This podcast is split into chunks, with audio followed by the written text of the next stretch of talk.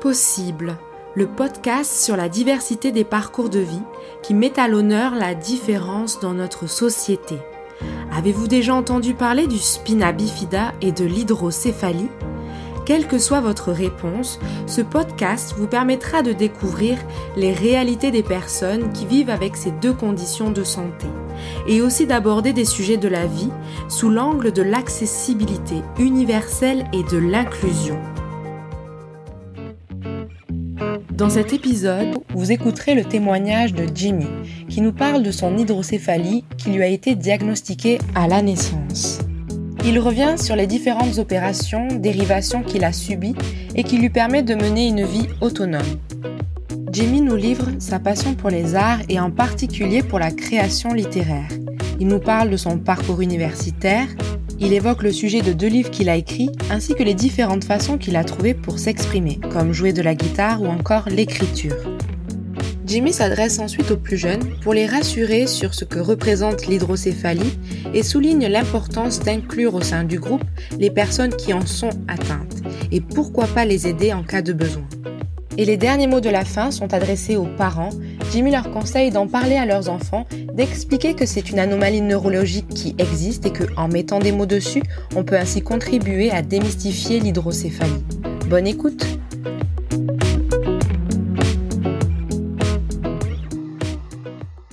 Bonjour, mon nom est Jimmy Liberge, j'ai 40 ans. Je m'intéresse beaucoup à tout ce qui est art de façon générale. Je m'intéresse euh, plus particulièrement à la création littéraire. J'ai une hydrocéphalie depuis la naissance, ce qui fait que dans le fond j'ai étudié avec tout le monde euh, et puis dans et puis je me suis retrouvé à, faire un parcours atypique rendu aux études supérieures. J'ai euh, fait des études à distance avec la télé-université, premièrement en analyse des médias que j'ai reconverti en pluridisciplinaire puis en pratique rédactionnelle ou si vous préférez en rédaction professionnelle. Donc euh, moi c'est ce qui m'a aidé euh, à performer dans la vie.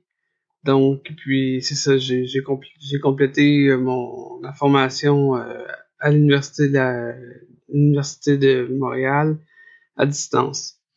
Donc j'ai ce qui m'a permis de, de, de découvrir tout ce qui était littéraire j'ai fait, euh, j'ai écrit deux livres.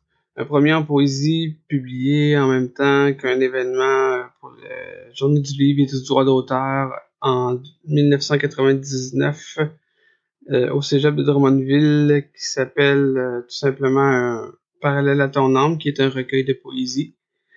Et puis euh, le deuxième, euh, plus récemment, que j'ai publié à compte d'auteur, qui s'appelle Droit d'auteur, justement, sur la condition euh, de ce qu'on fait avec les œuvres que nous possédons, que nous achetons. Et puis donc, moi, ce que j'aime aussi, c'est que tout ce, ce parcours, le parcours au niveau artistique, est devenu concret à partir du fait où quand j'ai voulu commencer à jouer la guitare, j'ai commencé à vouloir m'intéresser à à toute la sonorité de la langue. Et puis, euh, ce que je voulais faire, euh, c'est ça, c'était, essayer de, de découvrir d'autres choses pour m'exprimer, ce qui m'a aidé beaucoup dans mon, euh, dans mon cheminement.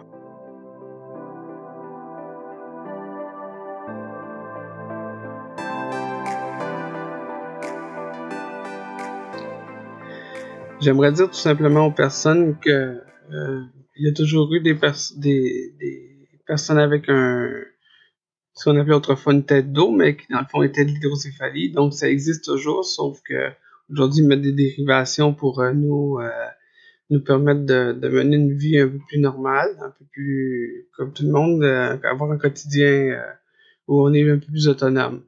Puis ce qui est bien, c'est que aussi c'est que de, ça nous permet de, de, se découvrir puis de faire découvrir la cause aux autres personnes alentour de nous.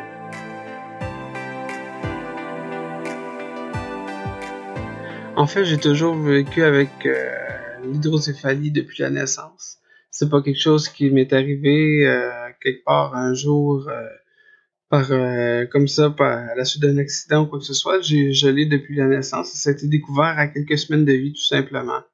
J'ai été diagnostiqué à l'hôpital Enfant Jésus de Québec, mais ils pouvaient pas faire euh, ce qu'ils pouvaient avec les moyens qu'ils avaient à l'époque euh, dans le centre hospitalier. Mes parents ont alors demandé un deuxième euh, diagnostic à Sainte-Justine, puis c'est là qu'ils ont vraiment confirmé que c'était vraiment une hydrocéphalie et qu'il fallait qu'ils pouvaient être traités directement directement à partir du, du foyer en question.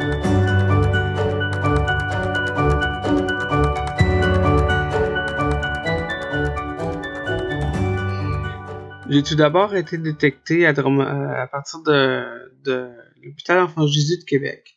Et puis ils ont ils ont investigué, puis ils ont créé une, rupture de la lame terminale euh, dans le côté droit du cerveau. Puis euh, ils ont fait ce qu'ils pouvaient. Puis donc euh, j'ai été l'infection, le, problème s'est résorbé à la base. Mais en redevenant une hypertension, mes parents ont commencé à, penser à venir euh, consulter à Montréal. C'est ce qu'ils ont fait, donc, et puis euh, à la suite de, des conseils du docteur Mathieu à l'époque, j'ai pu avoir une première dérivation à droite. Puis quelques mois après, ils se sont aperçus aussi que le problème s'était développé à gauche, donc j'ai eu une, euh, une, dérivation quelques mois aussi à gauche. J'ai eu plusieurs dérivations euh, successives, plusieurs révisions et plusieurs euh, plusieurs euh, augmentations, plusieurs révisions à la suite de différents problèmes. Et puis donc ça a été ça a été ils ont pu pallier à ma à la condition dans les deux premières années de ma vie.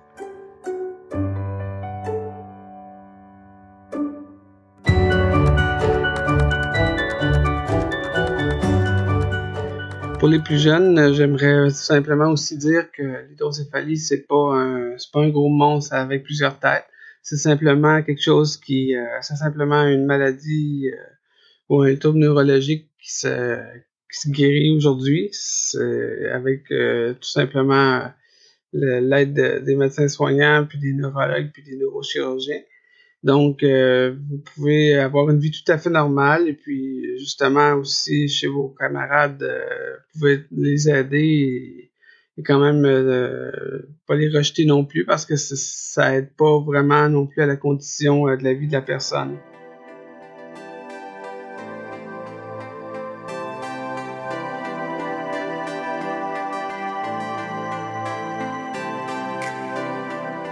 Et pour les parents, euh, ce qui serait bien aussi, euh, ce qui serait vraiment bien, c'est de vous renseigner pour, euh, pour poser, si vos enfants vous posent des questions sur l'hydrocéphalie, ce serait bien de, de leur en parler puis de, de, leur montrer que ça existe. Un peu comme toutes les toutes les, les déficiences ou, tout ce qui existe au niveau médical, ça, ça va permettre d'aider à la démystification de tous les tout ce qui se fait au niveau du au niveau du champ de, la neurologie. Merci beaucoup.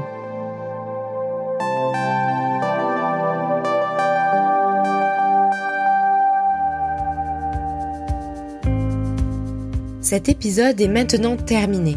Merci de nous avoir écoutés et n'hésitez pas à laisser une note sur les chaînes de podcast, à laisser un commentaire et à en parler autour de vous. Cela nous aidera à nous faire connaître et à être mieux référencés.